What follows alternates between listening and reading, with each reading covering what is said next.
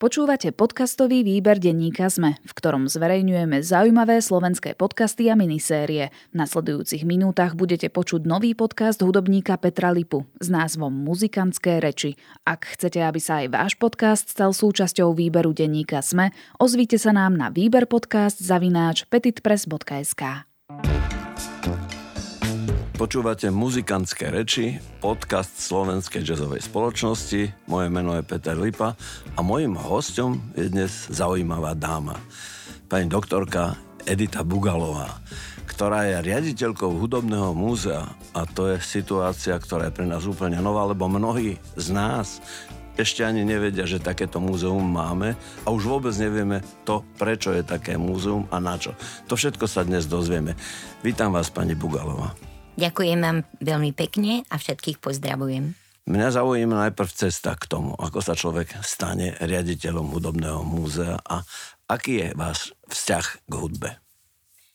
Tak môj vzťah k hudbe je by som povedala veľmi pozitívny, dokonca viac ako pozitívny. Dobrý začiatok. A už od malička podstate som vyrastala, dá sa povedať, v hudobne alebo k hudbe inklinujúcej rodine. Mamička moja hrala na klavír, na husle, bola učiteľka, medzi iným bola žiačkou Šnajdra Trnavského, bola solistka chóru domu svätého Mikuláša v Trnave. Otec hral vynikajúco na husle a na ten chór Trnavského domu, my sme boli štyri sestry a najmladšia, a na ten chór domu nás, štyri dievčatá, mama brala od malého malička. A to bolo v podstate miesto, kde som sa naučila čítať noty. Oh. Takže ešte som zažila dokonca aj Mikuláša Šnajdra Trnavského na tom chore. No to by ma práve zaujímalo, tu sú určité rodinné súvislosti. Ako to je s tým, s tým vzťahom rodinným? No, keď sa ma na to niekto pýta, tak vždy poviem, lebo otázka znie, aká ste vy rodina so Schneider Trnavským? Tak jediná cesta, kde môžem povedať, že som rodina, tak musím povedať, že som matkou jeho právnukov. Mm, dobre. To myslím stačí. Každý si teraz doma predstavuje a počíta, že ako to vlastne je. A pritom nie som jeho vnúčka. Dobre, to je vlastne aj taká malá hádanka. To by sme možno mohli na budúce vyhodnotiť. Výborne, každý dostane knižku, kto to zodpovie. Čiže keď ste spievali a poznali ste noty, tak to ste vlastne boli moja kolegyňa, speváčka, dá sa povedať. No ale od toho chóru, v ktorom ste boli, do toho múzea je predsa len nejaká cesta. Tak čo bolo potom? Štúdium nejaké? Ale áno, ja som totiž preto, že som bola pomerne lenivá a viete, že je výkonný umelec, ten jednoducho musí cvičiť a to sú hodiny cvičenia. A ja som končila klavír a nepatrila som k tým ako z, z, horším žiakom, skôr opačne ale nebola som ochotná venovať tomu hodiny a hodiny času. Ale medzičasom som si založila dievčenskú bytovú kapelu, mm. dokonca dve kapely sme mali. Nemôžem zabudnúť o, na jednu príhodu. Vy si určite pamätáte na Modré vlny Ernesta Weidlera. Jasné. Jasné. A ako, večer to tuším No a ako chodil e, potom e, robiť také prieskumy, aké sú skupiny mládežnícke na stredných školách. No ale my sme boli ešte dievčata deviatačky a keďže sme nemali dosť finančných prostriedkov, tak sme si zakúpili, našetrili sme si na tri gitary španielky a tá štvrtá, pretože Beatlemania teda zúrila vo veľkom a tá štvrtá, ktorá mala predstavovať Ringa Stára, tak tej sme nenašetrili naviac len na dve rumbagule. A takto sme sa jednoducho prihlásili na to výberové konanie, kde Ernest Weidler ešte s Olgou Ocganovou vyberali a... nejaké skupiny, ktoré by mohli účinkovať v modrej vlne. No ale my sme si vyslúžili čestné uznanie. Ako ste sa volali? Za účasť. Táto skupina. To si ani nepamätám už, ale mali dávno. sme... To bolo veľmi dávno. A skúšali sme u nás na povale. Áno. Dobre, ináč, ja si fakt dobre pamätám modré vlny, pretože pretože že? aj ja som tak trochu začínal v Modrej vlne. To boli začiatky takého rozhlasového superstar, by som povedal no. dnes. To zase bolo na rysoch, tam sa hralo na gitarách a spievalo sa k tomu. Dobre, takže to máme ďalšiu fázu, ale ešte stále sme ďaleko od toho múzea. No a tým pádom, že som bola e, veľmi e, lenivá na ten klavír, tak som premyšľala, že však existuje aj teória že tá hudba sa dá uchopiť aj z iného konca a že existuje muzikológia, ale uh, v Bratislave, pretože to nebolo štúdium také veľmi žiadané a neotváralo sa každým rokom, tak po maturite v 69. roku sa v Bratislave ročník neotvoril a najbližšie mi bolo Brno, ale tam bola kombinácia hudobná a divadelná veda. A to sa mi aj veľmi páčilo, lebo ja som aj k divadlu veľmi inklinovala. No tak som vyštudovala tento odbor na Brnenskej univerzite. A potom? A potom som múzeum? sa zamestnala v múzeu. Áno, hneď, ah. hneď vlastne. V Trnavskom múzeu. No medzi tým som ešte porodila syna a také, také drobnosti majstrov. Áno. Tieto nevedá... Ale všetko sme zvládli, všetko sme stihli. Takže vy ste ale veľmi skúsená muzeálna pracovníčka. Áno, to pádom. je skutočne pravda. Mm. Od roku 1974 som v múzeu. Tak poďme priamo teda na to naše hudobné múzeum, ktoré je vlastne súčasťou Slovenského národného múzea, ako som sa dozvedel. A povedzte mi, čo Povedzte mi, čo je také najdôležitejšie preto, aby takéto múzeum existovalo vôbec? No, naše múzeum vzniklo vlastne už v 60. rokoch, ale prvé snahy o, je, o založenie takéhoto hudobného múzea už sú z 50. rokov. To je ohromne zaujímavá cesta, lenže viete, tie 50. roky boli pomerne nešťastné a takýmto kultúrnym aktivitám sa príliš nedarilo, najmä keď sa ich ujali ľudia, ktoré mali uh, nielen uh, vysokú, vysokú kredibilitu umeleckú, ale aj duchovnú a tak ďalej. A tejto myšlienky sa ujal uh, Juraj Šimko Juhás, ktorého akceptovali na vtedajšom poverenictve kultúry ako človeka polyglota, znalého veci, skúseného, študovaného v Ríme a tak ďalej a ktorý sa zaujímal práve v čase, keď sa e, konfiškovali a likvidovali kláštory a kaštiele ktorý, ktorého potrebovali preto, aby dokázal posúdiť tie zbierky alebo dokázal sa postarať o e, množstvo e, týchto vecí, ktoré jednoducho vtedy sa aj strácalo, aj sa o ne nestaralo. Takže bolo to pomerne dosť živelné obdobie v narábaní s pamiatkami. A on sa rozhodol alebo podujal na to založiť Slovenské hudobné múzeum a v Dolnej Krupej ho chcel založiť. Dokonca sa tam s celou rodinou nasťahoval do nejakého obecného domčeka. Prosto mal hrozné podmienky na bývanie, na život, ale tak bol odhodlaný tú myšlienku naplniť, že tam býval. Samozrejme vychádzal z tej tradície, e, ktorá sa viaže na Dolnú Krupu, e, pobyt Beethovena, Áno. v Brunsvikovsko-Chotekovskom kaštieli. A sa ešte k tomu, a... čo všetko, že tam napísal? Teda no tak áno, mesačnú? áno, áno, že sonátu mesačného svitu nemáme žiadne doklady. Aha. Ale, a kde to vzniklo, táto povesť potom? Reáli.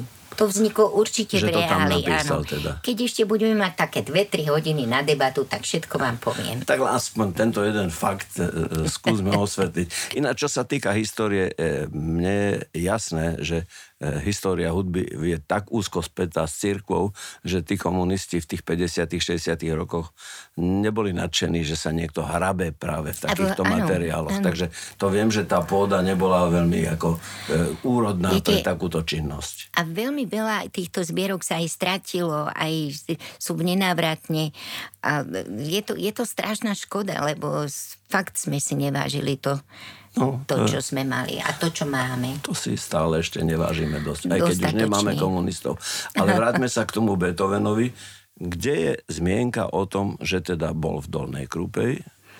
Viete, veľa bádateľov sa tým zaoberá, veľa bádateľov sa tým zaoberalo, ale ja najviac teraz verím, viete, že ten spôsob oral history sa dlhodobo tak ako neuznáva alebo niečo, ne, nepovažovali sa vyjadrenia ústne, ústnou pamäťou zachované za dostatočne vedecky podložené. Ale momentálne máme vyjadrenia pra, pra, pra vnúčky grófa Jozefa Brunsvika. Čiže trikrát pra... Áno, áno možno aj štyri, som, to by som musela aj, si aha, to prerátať. Lebo ja som to počítal, že koľkokrát je to pra.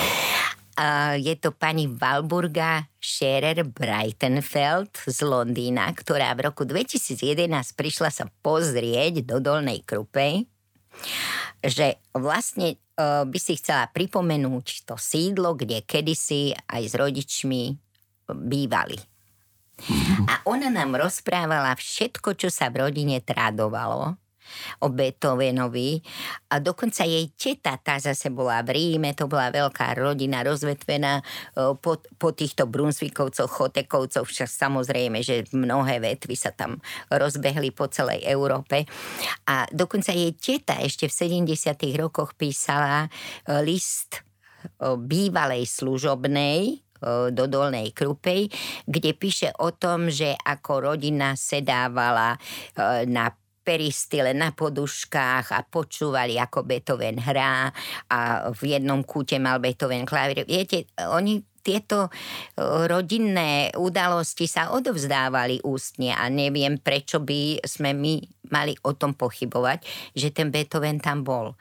Lenže prečo sa žiadny dokument nezachoval, bol ten problém, že Beethoven sa zamiloval, veľmi sa zamiloval a možno aj do viacerých tých neterí toho nášho grofa a Jozefa. už končí dokumentácia.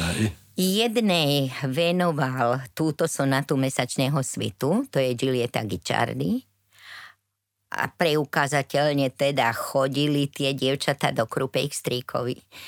A druhá bola tá, ktorá bola veľkým trňom v rodine, celej rodine, Jozefína, pretože tá mala aj niekoľko partnerov s niekoľkými partnermi detí, rozchody, rozvody a kadejaké pikantérie. A s tým Beethovenom to bolo tiež veľmi nahnuté a povážlivé a dokonca táto pra, pra, pra vnúčka nám rozprávala o tom, ako jej mamička ako dieťa musela so svojou jednou staršou tetou e, páliť Beethovenové listy, lebo nesmela sa ani zmienka v tejto rodine šlachtickej a šlachetnej zachovať o tom, že mohli mať takú síce šlachtickú, ale menej šlachetnú potomkyňu. Takže ja si myslím, že tu je ten problém, že obetovenovi sa e, zničili všetky informácie, ktoré by mohli sa z toho rodinného archívu vydolovať. Hmm. Čiže tá dodatočná informácia o tom, že práve tam napísal tú sonátu... Sonátu mesačného svitu je viac ako pravdepodobná. Dobre, dobre. Ja tomu verím. To Aj znamená, ja. mňa ste presvedčili. E, e, teraz sa chcem trošku vrátiť k tomu fundusu. Zdá sa, že ten prvý impuls a prvý dôvod, prečo sa tým zaoberať, boli notové materiály, archívy notové. Je toto stále základ vášho, vášho cenného a vzácného majetku stále noty, no, notové materiály? Áno, je, je do, e, do určitej miery a percentuálne by sa dalo povedať, že to prevažuje samozrejme, že hudobniny a notové materiály a my tomu hovoríme pamiatky archívnej povahy, hoci archivári to nemajú radi tento mm. výraz, ale neviem to inak nazvať tak tieto prevažujú v našich zbierkach. A môžeme sa tak letmo do nich pozrieť, aspoň myšlienkou teda, a povedať, e, že čo je tam také najstaršie alebo najvzácnejšie? Tak určite medzi najstaršie patria pergameny a stredoveké zlomky a stredoveké rukopisy. Teda to sú ktoré roky? To je 13. 14. storočia, ale my, my si máme najstaršie predmety zo 14. storočia a sú to skutočne vzácne veci. Veľa je aj týchto pergamenových záznamov, druho, ktoré sa druhotne zachovali alebo druhotne našli, lebo e, do starých bohoslužobných kníh, keď už sa nepoužívali, viete, že boli to všetko rukopisné knihy písané na pergamene. A keď už sa prestali používať, tak ten pergamen, my sme dnes neobjavili recykláciu, ale recyklovali samozrejme, že už dávno pred nami, pretože tie nepotrebné pergameny z tých rukopisov, ktoré už sa nepoužívali. Po, potom oni druhotne použili na balenie e, väzieb, knižných väzieb. Takže strašne veľa týchto vecí sa zachovalo dokonca aj týmto spôsobom. Čiže už nie sú tam záznamy, ale len ten materiál ostal samotný, hej? že ste videli, že to je vzácný starý materiál a bol použitý ináč. Áno, ale väzbu. potom sa to samozrejme, že tie väzby sa teda otvárali, lebo to je pre nás oveľa vzácnejšie e, takýto materiál stredoveký mať. A tomu sa venujú špecialisti, aby to skúmali, bádali a identifikovali a tak ďalej. Potom máme veľa e, zbierok z chorov a z chrámov, čo sa zachovali. Tak tam je väčšinou už to 18. E, storočie. Ten hudobný klasicizmus možno máme najviac zachovaný. Sú to rukopisy, sú to aj odpisy e, týchto hudobných diel a z toho je skutočne mm, úžasné poznanie z toho plinie hudobné. A teraz mám celkom čerstvý zážitok. Musím povedať, že Miloš Valent a jeho súbor Solamente Naturali sa podujali na realizáciu jednej úžasnej myšlienky Urbs Archivum Musicalis teda hľadajú v archívoch miest hudobniny a e, edícia vychádza CDčok. Prvé o, vyšlo o, hudba z Liptovského hrádku zo zachovaných hudobnín. Druhá, druhé CD bolo venované Trnave. Musím vám povedať, že taký zážitok z koncertu ja som tuším ani nikdy v živote nemala ako vtedy prvý raz počuť to, čo a toto bolo z Trnavského archívu. No ale samozrejme, že aj náš hudobný archív Bratislavský pomáha tomu, aby sme takéto veci odhalovali a oživovali, lebo oživenie tej hudby má zmysel. Áno, to, to som práve cesta. chcel povedať, že je pekné, že máme archívne materiály vzácne, ale ja stále, keď vidím nejaký notový záznam, mám pocit, že to chcem počuť. Áno, určite. Aj len tak sa dajú učiť naše dejiny. Však až teraz, keď sa to oživí len, len sám dobre viete, čo je za tým, keď sa chce hudba oživiť. Áno. A najmä takáto stará, ktorá potrebuje ešte aj prípravu, predprípravu, prepisy, porovnávanie. To, to a staré nástroje a, samozrejme. Aj staré ešte, nástroje. Tak, no. hm. Takže, ale je to neuveriteľne krásna práca. Vôbec je zaujímavé, že ľudia robia, rekonštruujú staré záznamy notové a e, ešte k tomu aj staré nástroje, čiže snažia sa navodiť ten dojem, že to je dobové celé, hej? že to sa tak odohráva. Ano, ale čo nové ale, nástroje, to sa dá hrať pekne dá, aj na nových nástroje. To, toto si myslím, že je potrebné. Tiež aj pod vplyvom týchto zážitkov som premyšľala nad tým, keď čo som študovala, tak to bol koniec 60 rokov, bože, to je dávno, čo. Tak Nemecká muzikológia vlastne bola vždy na, na čele tej európskej hudobnej vedy a vtedy sa vo veľkom začala uh, prakt, praktizovať alebo vyučovať alebo požadovať aj tzv. veda Aufführungspraxis, mm-hmm. teda prax uvádzania tej hudby.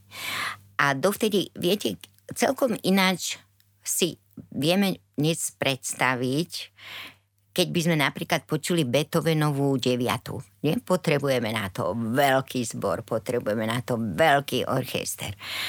Ale keď si to uvedomíte v čase, kedy tá symfónia vznikala, tak neboli symfonické orchestre romantického typu ešte. Tak. Kto vie, aký to malo zvuk na tej skutočnej premiére. A to je, to je tiež niečo, čomu sa treba venovať, lebo všetka tá interpretovaná hudba potrebuje mať aj určitý zvuk, určitú farbu toho zvuku. A preto sa preferujú tieto staré nástroje. Často sa pýtame, e, že čo by povedal autor vtedajší, ktorý by teraz počul svoje dielo v tom novom prepise, v novej úprave partitúry s nejakým súčasným orchestrom, že či by ho to potešilo, alebo, ale naopak, alebo by bol sklamaný, že ja som to tak nemyslel vlastne. Netuším, to absolútne netuším. To už nevieme. Dokonca ten Beethoven ale už mal predstavu takého mohutného zvuku, lebo on napríklad zachoval sa jeden list, čo je ako doklad, že bol v Bratislave z roku 1796. A výrobca klavíru z Viedne Streicher mu písal, že teda o, si, mal, si objednával u neho klavíra alebo čo. A Beethoven mu na to o, odpísal, že je mu lúto, ale stále má jemný zvuk, že on potrebuje, teda to bol vizionár už asi aj v predstavách sily toho zvuku a tak ďalej. Že áno, mal inú pravda. predstavu, chcel, chcel hrať silno. Silno, no, áno. No, dynamika. No toto je napríklad uh, aj otázka nástrojov, potom prečo vznikla elektronické nástroje, prečo rezofonické a tak ďalej a tak ďalej. Všetko to vyplýva z určitých okolností a prostredia, kde sa hrá a pre koho sa hrá. No a samozrejme to priemyselné prostredie bolo čím ďalej, tým hlučnejšie. Určite. Tak sa tí muzikanti uh-huh. potrebovali zvukovo prepracovať uh-huh. k tomu, aby ich tí diváci mohli počuť. E, poďme teraz si povedať niečo o tej dolnej krúpej. Tam je vlastne expozícia. No, momentálne sú tam stavební robotníci a na môj vkus je ich tam stále málo. No. Vy by ste chceli, aby ich bolo veľa, ale tak za týždeň nech to majú a už nech idú no, domov. Viete však? čo? Je to musím si to premyslieť, ako to naformulovať. V každom prípade musím povedať, že my sme súčasť jednoho projektu, európskeho projektu, ktorý má názov Treasures, poklady, mm-hmm. poklady Strednej Európy. A je to v programe cezhraničnej spolupráce Rakúsko-Slovensko. Mm-hmm. V tomto projekte sme zúčastnené naše historické muzeum my za SNM a e, Volkskunde muzeum vo Viedni plus obec Marchek. A my musíme robiť, alebo urobili sme viacero kultúrnych aktivít spoločných a súčasťou toho sú tam aj investičné projekty. Mňa len Ale... zaujíma Dolná Krupa ako celok, ako budova. Tá patrí teda múzeu, je to tak? nie len budova, celý areál. My máme 17 hektárový areál, ktorý patrí hudobnému múzeu a v rámci neho je tento kaštiel, nešťastník. Potom máme e, taký rokokový pavilónik, e, hovorí sa mu domček záhradníka alebo Beethovenov domček. Je tam umiestnený momentálne pamätník Ludvika van Beethovena, ktorý tam samozrejme zostane. Dúfam, že získame pár peňazí, aby sme mohli trošku e, zrepasovať tú expozíciu, ktorú tam máme. Máme tam v podstate expozíciu o vzťahu Beethovena k Dolnej Krupej. Uh-huh, uh-huh. A potom máme náš depozitár, ktorý je e, spolu s e, budovou oranžérie spojený. Oranžéria to je e, kvázi skleník, ale toto je baroková oranžéria pôvodná, ktorú my teraz máme vyhlásenú za národnú kultúrnu pamiatku a budeme sa musieť nejako popasovať s tým, že potrebujeme postaviť nový depozitár. A my, mm. mus, my musíme mať ten nový depozitár. Áno.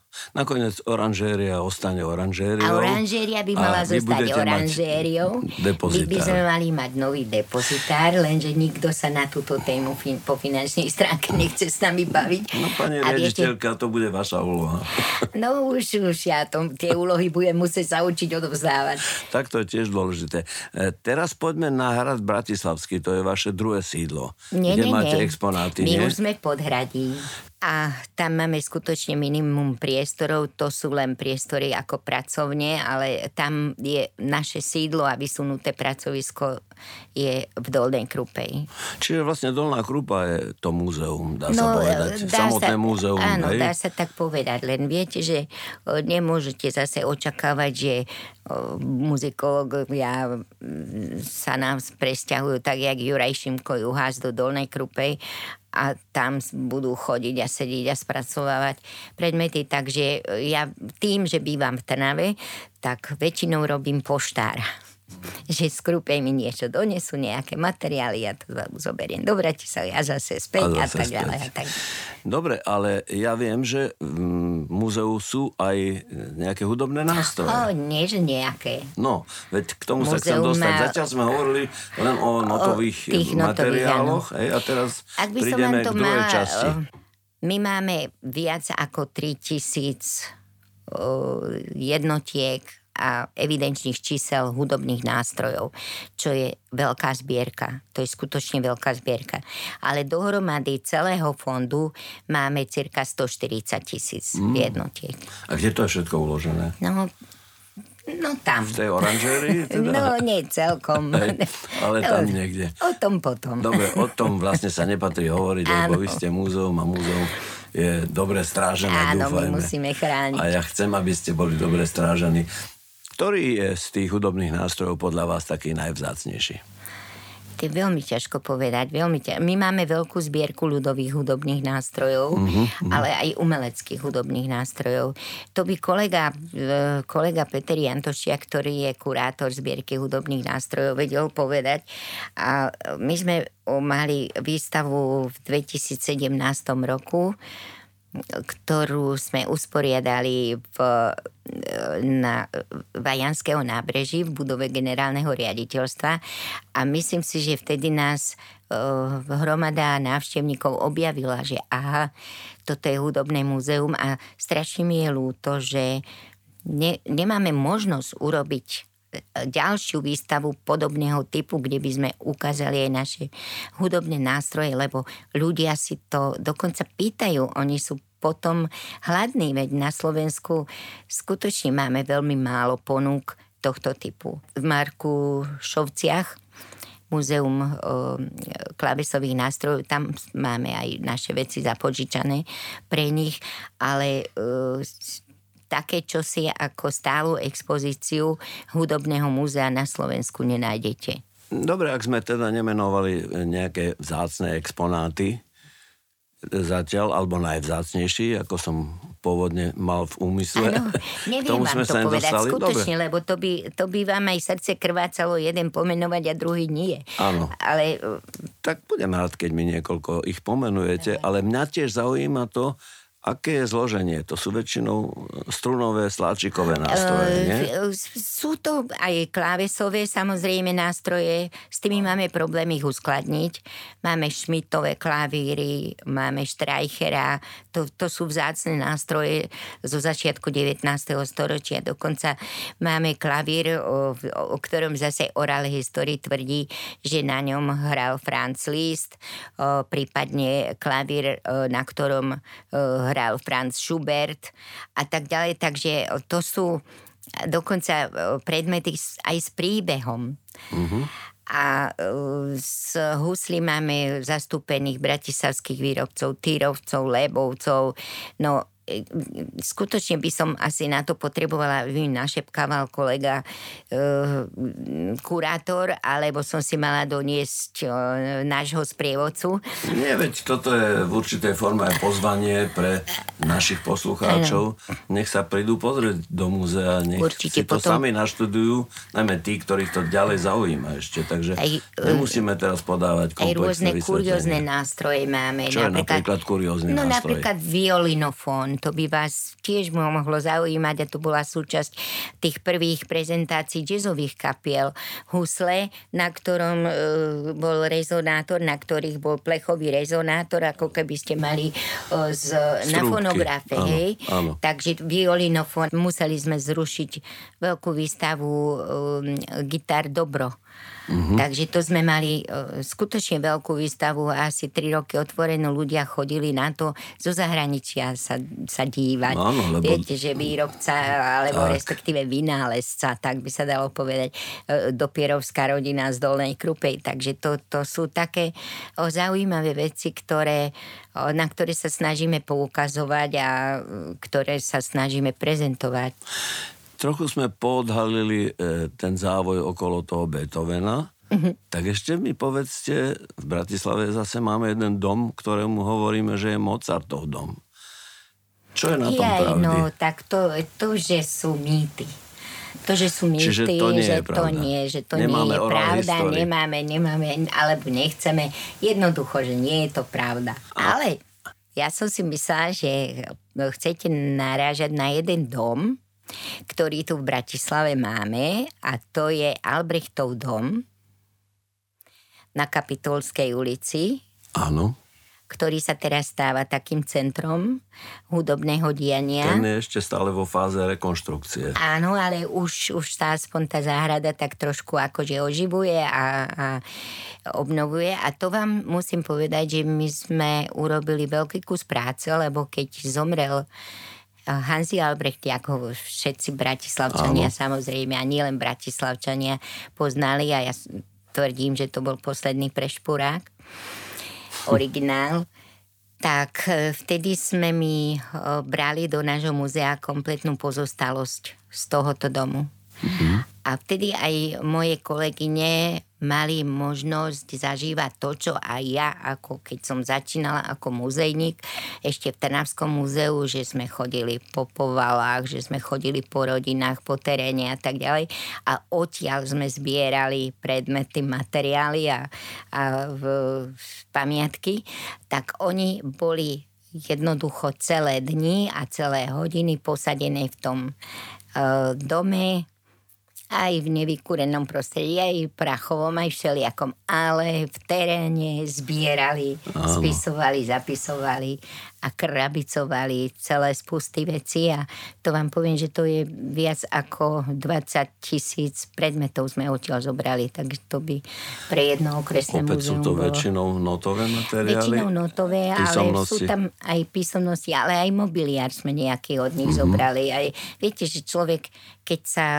Um, chce pozrieť na nejakú výstavu, tak potrebuje ju mať aj trošku oživenú, takú polúčtenú, že aby ste mohli ukázať, áno, takto ten skladateľ žil, alebo takto existoval. No tak určite všetky tie informácie okolo toho sú zaujímavé, lebo dokresľujú to, čo je vlastne jadro toho celého a to je tá tvorba, to sú noty, alebo nástroje, áno, alebo no. hudba samotná a každá informácia, ja som aspoň tak postupoval, vždy keď som si našiel nejakého obľúbeného autora alebo interpreta, tak som hľadal všetko možné v jeho čo životopise, čo kde bolo a kde prišiel na to, že práve tak potom neskôr písal, takže to je zaujímavá práca, viem si a predstaviť. Návštevníkov vždy viac zaujíma také niečo z toho, z toho ľudského hľadiska, viac ho to zaujíma ako nejaký program alebo nejaké notoviny.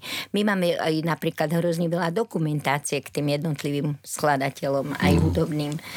Uh, tie, tie programy a ja neviem čo všetko. Ale napríklad strašne ľudí zaujímali úst, ústrižok vlasov Franca Lista, no. ktoré máme. Tak viete, že to sú také veci, ktoré, s ktorými najprv kolegy nemali problém, že toto budeme vystavovať. Ja to, sú, to je hit. Už pomaly také jarmočné atrakcie. Áno, áno, áno, ale, ale ľudí to veľmi zaujíma. A možno, že cez práve takéto čosi sa potom dostanú aj bližšie. Pokiaľ je jeden ten pramienok, tak je všetko v poriadku. Ano, Horšie, keď sa to rozmnoží a že ich bude, ne, nech bude veľa nás. E, odskočme si na chvíľu e, do populárnej hudby, lebo aj tá vlastne má teda celosvetovo už 100 rokov svojej histórie. Tak ma zaujíma, čo ako sleduje múzeum, hudobné múzeum aj dejiny slovenskej populárnej hudby. Ja keď som prišla do múzea, a už je to teda hodne dávno, už to bude 20 rokov, čo ja som v tom múzeu, tak e, vtedy sme tam nenašli, nemali sme tam zbierky populárnej hudby, ani tanečnej, ani nič také. Prosto nebolo orientované múzeum týmto smerom, ale keďže ja som koketovala od mladosti s touto múzou a ja som to prosto pocitovala ako strašný taký hiat v dejinách a v sledovaní, dokumentovaní dejín našej hudby, tak som sa rozhodla, že my sa musíme tomu začať venovať. A všetkými všetky tieto smery, napríklad gospel, jazz, pop music, prosto čo sa, čo sa dalo zohnať, alebo čo sa, k čomu sa dalo prísť, aspoň zbierať to.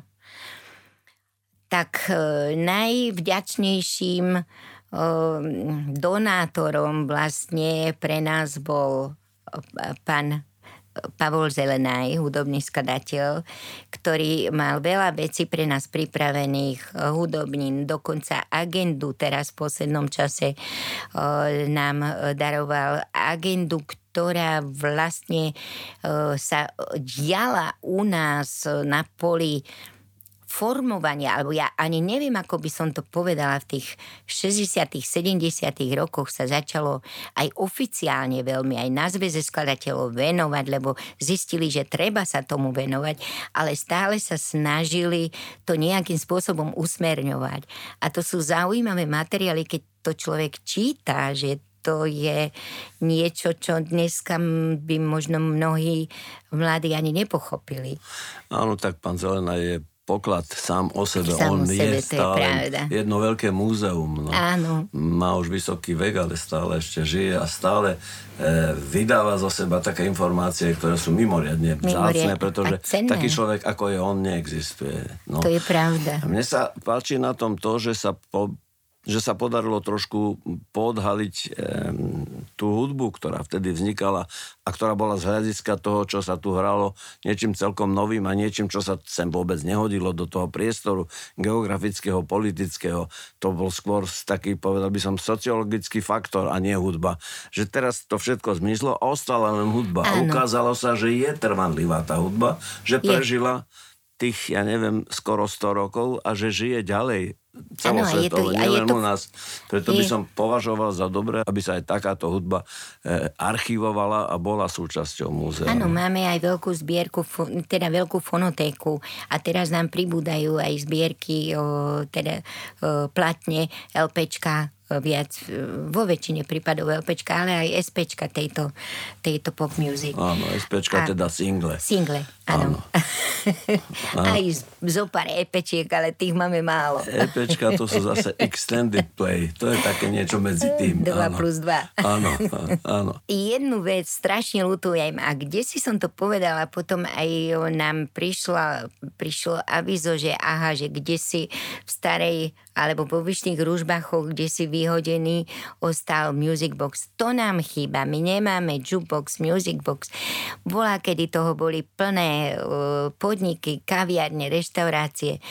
A to ja považujem za strašný handicap, že naše múzeum nemá music box. Poďme do terénu a hľadať. Poďme hľadať, niekde, niekde poďme by hľadať, kto by nám dal nejaký typ to je jedna z úloh, ktorú potrebuje ano, v budúcnosti múzeum ešte naplniť. Ale aj tak by ma zaujímalo, ako vy vidíte perspektívu tohoto hudobného múzea. No,